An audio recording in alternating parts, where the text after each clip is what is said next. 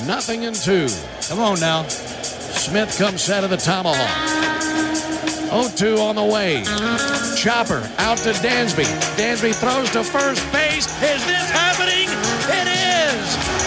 The Atlanta Braves are world champions. The Atlanta Braves have won the 2021 World Series in six games over the Houston Astros. Pure euphoria down on the field as they're bouncing all over the infield and in the booth. Yeah, and and in, in the press box. It is the press box. Welcome to hour number two in Mobile. There's JD Byers in Birmingham. That would be Chris Stewart here inside the Breakline Optic Studios. Mike Grace with you. And our next guest as we crank up hour number two. Uh, don't forget uh, Brad Nessler later in the hour. We start with Ben Ingram, voice of your world champion Atlanta Braves of the Braves Radio Network. Ben, I'm I'm sitting here with my uh, postseason hoodie on. I'm, I'm, drinking coffee out of my 20 ounce uh, world champion Tervis tumbler here. I got my uh, uh, where I got my jersey, my World Series hat, my uh, Joc Pederson pearls over here. I, I, I, can't imagine what I know. I know what it was like for a fan living through October and early November last year. I can't imagine what it was like for yourself and uh, your crew, Jim Powell and, and Joe Simpson and Jonathan Chadwick and, and the whole gang. You still pinching yourself? Absolutely, fellas, and, and thanks for having me this morning. It's been nuts. Um, it's been the best off season I could ever imagine, and um, I, I, don't know. It, it, was just insanity. I mean, the whole off season was just insanity. You never did get over the uh, the euphoria of, of, winning the whole thing and being a part of that, and getting an opportunity to come back down here to Florida and do spring training and start it up again with everything they accomplished last year. Man, the fever is through the roof. Man, we can't wait. The spring training it's that time of year, and guys have to get sent down. Uh, the roster has to be shapened up. But part of spring training is guys are going to get the call or they're going to report to their locker room. Things are going to start being packed up, and that's the reality. Any surprises so far, though, in the rosters shaping up for the Braves in opening day?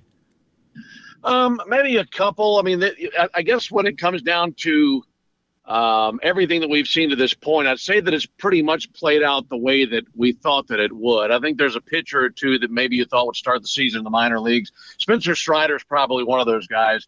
Um, we saw him at the end of last season. He made a couple of appearances right at the end of the year. Really, really good fastball.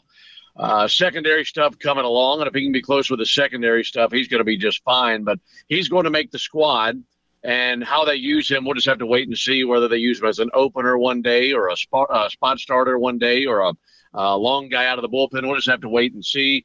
Uh, I think everything else has been about the way you'd expect. I, would throw William Contreras in there and say I expected him to be part of the ball club to some degree, but we've seen him in right field a few times this spring training. We know that he's taken a few ground balls at third base, so he's going to be a, a third catcher, but at the same time, you're going to be seeing him in other places as well when he's used, and uh, just a lot more flexibility with this with this order and this roster altogether. Now that you have the DH in the National League, and we'll see that continue throughout the season.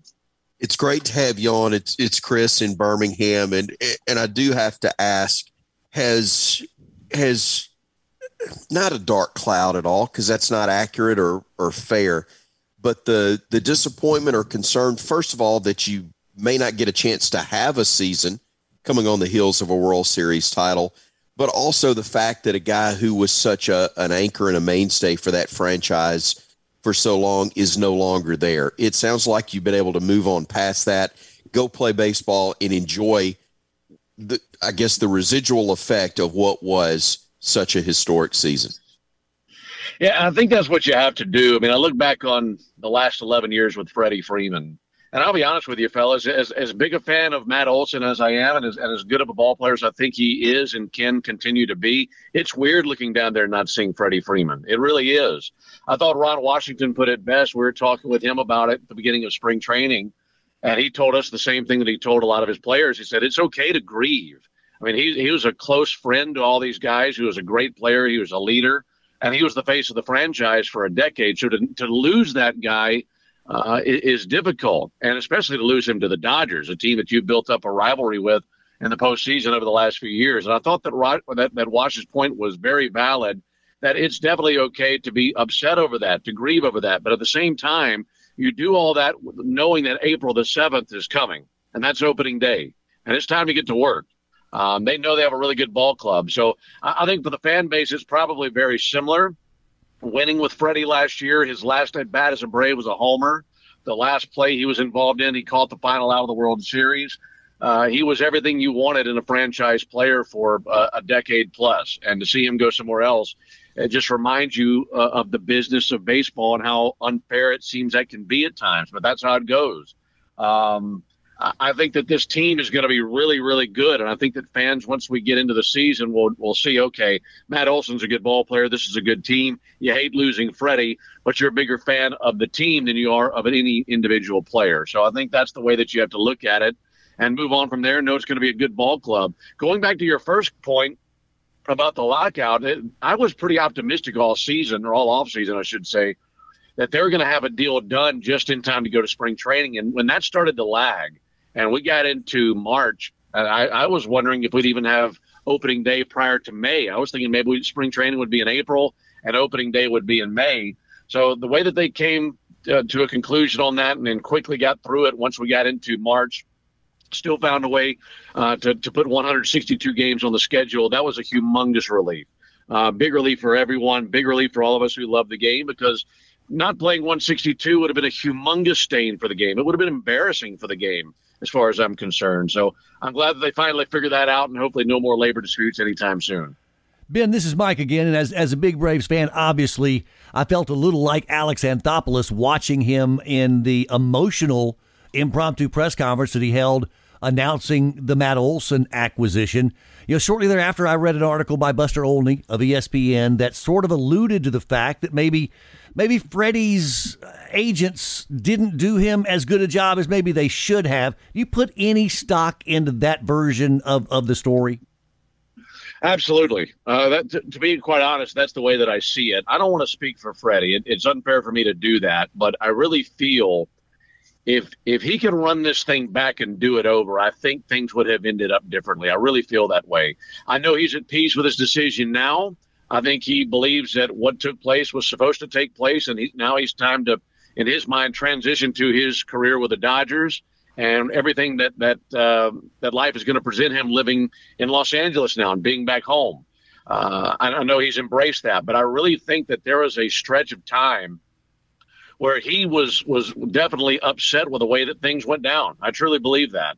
Um, I haven't spoken to Freddie. I've spoken to people that he's spoken with, and I know it was a very, very tough and anguishing time for him once it all played out the way that it did. The thing is, Alex Anthopoulos has one job, and that's to win baseball games. Uh, that's hard to do because you get attached to players, you get attached to teams. Uh, you have the business aspect of it all, but bottom line is he has to win baseball games. And when it came down to it, you had Freddie Freeman uh, with with the Yankees, Dodgers, and Braves all kind of playing musical chairs. It felt like he was going to land in one of those three spots. Whomever didn't get Freddie Freeman was probably going to trade for Matt Olson, and whatever that third, whoever the third team was, was probably going to try to go get Anthony Rizzo. As almost like, uh, well, this is what's left. Let's go go ahead and make this move. I feel like the Braves knew that they couldn't get into any kind of a bidding war with the Dodgers or the Yankees. Those are two teams that are just going to spend more. And when it came down to it, and the Braves made offers and they communicated with the Freddie's agents and they upped the offer a little bit more than what they had previously offered and gave them their best possible offer. When they didn't get an answer for several days, they had to make a move. They couldn't run the risk of being the last person standing without a chair uh, and without a first baseman. You, you, this window is open for them to win championships now, and you had to have. Uh, you, if, if you weren't going to have Freddie Freeman, you had to bring in someone who was going to be equally as good, and that person was Matt Olson. Uh, so I applaud Alex for doing what he did. I mean, knowing the business side of this thing and making a really, really tough decision and pulling the trigger on that trade. Uh, at that point, I think there was a state of bewilderment for Freddie and his camp that it, it played out the way that it did. And then we saw another few days go by before he finally signed with the Dodgers. So I completely believe that narrative, and I believe that because of people that I've spoken with who have spoken with Freddie. And uh, while I do think he embraces the next chapter of his life, I think there was definitely a period where he regretted how it all went down. And quickly, and we'll move on to another topic. But for for the next three to five years, had you gotten Freddie Freeman back, you know you would have had an elite player at that spot but now you're in a position for where maybe the next five to ten you're able to have that with Matt Olson, correct? Yeah, that's your hope. I mean, he just turned 28 years old and a guy who's gotten better and better statistically. I look at his numbers from last year. He had 39 home runs, and he was a model of consistency. He had six homers in April, seven in May, seven in June, seven in July, five in August, and seven in September. This guy was steady all year. When I think of Freddie Freeman, I think of steady. So if you're talking about perhaps a younger version of the same player, sure that that bodes extremely well, and you're you're in really good shape, and that's why they gave him the eight year deal that they did our guest Ben Ingram, voice of the Atlanta Braves. It's JD down Mobile, and you know, stock market wise, I got a few stocks that are like biotech, pharmaceutical, and I need their new product to get cleared by the FDA to make money. Uh, I'm sitting on a whole lot of Ronald Acuna rookie cards too. I, I collect baseball cards. what, what, what's going on? You're when, can we expect the guy? when, when's he yeah, coming think, back? I, I, think he's going to be fine. Look, Ronald just went to the 10 day IL uh, yesterday. Uh-huh. So the original target date was early May for him. They were saying a month. I think that's going to be pushed up now. It wouldn't shock me if um, maybe when we come home from that San Diego LA road trip, perhaps he could be ready by then. I think end of April we're gonna we're gonna see him. We've seen him a lot in the cage. I knew that we would. Um, my brother's a physical therapist, and I've spoken with him a lot about the injury. I've spoken with some of the Braves people about the injury. When you're swinging a bat with that ACL recovery, that's not the challenging part. The challenging part is is breaking on balls, running the bases, turning directions, uh, a quick acceleration or a quick change in directions as you're in a dead sprint. That's when you run the risk of re-injuring the knee. So they have had to do their best to hold him back. They, I, I remember talking with some of the Braves trainers back in November. This is right when we finished the World Series, asking about how he was doing and all that. And they said our biggest concern with Ronald right now is making sure he doesn't do too much too soon because he feels so good. He looks good. He thinks he doesn't have to have the normal timetable of an average human being to come back from this injury. And he probably doesn't, given that he's 24 years old and he's uh, one of the most dynamic players in the world. However, they wanted to make sure that they're uh, completely cautious and did everything they could to make sure he was 100% once he came back. He didn't have uh, any more lingering effects from the injury. Uh, so I, I, think that what we have seen from him at spring training, we've not seen him in any spring training games, but he's been going through drills. He's looked great in the cage. He looks like his former self. So once they once they let him loose, I expect him to be as great as he ever was. He's so young, he's so talented, and we just want to see full healthy seasons out of Ronald because we had the injury last year, COVID the year before. You just want to see a full season with him uh, because he's going to be an MVP candidate and, and he's probably going to win an MVP or two by the time it's all said and done. So um, at, at his young age, I think he's going to bounce back and not have too many lingering effects at all from that knee injury and uh, will be a humongous contributor for this team this season.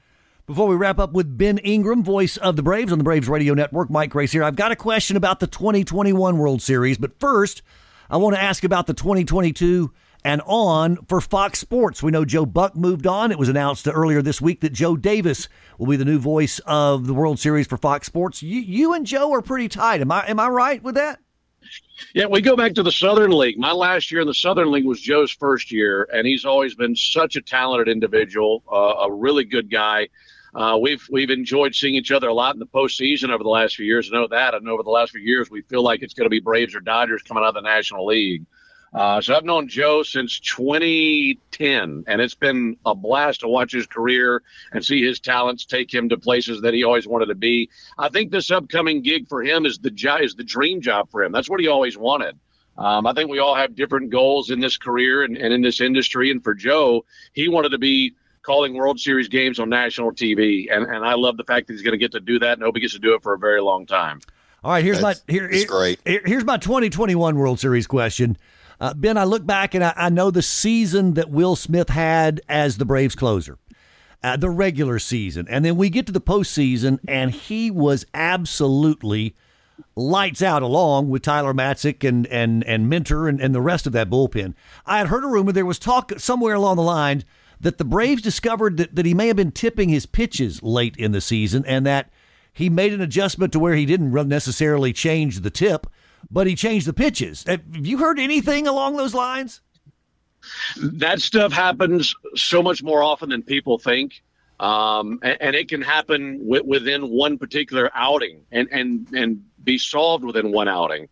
There's so much video, there's so much analysis. These guys are looking for everything, and it happens to multiple pitchers. That happened to Max Fried last year, um, where they they will batters pick up on everything at this level. They're they're incredibly talented, uh, and there's nothing that they don't pick up on.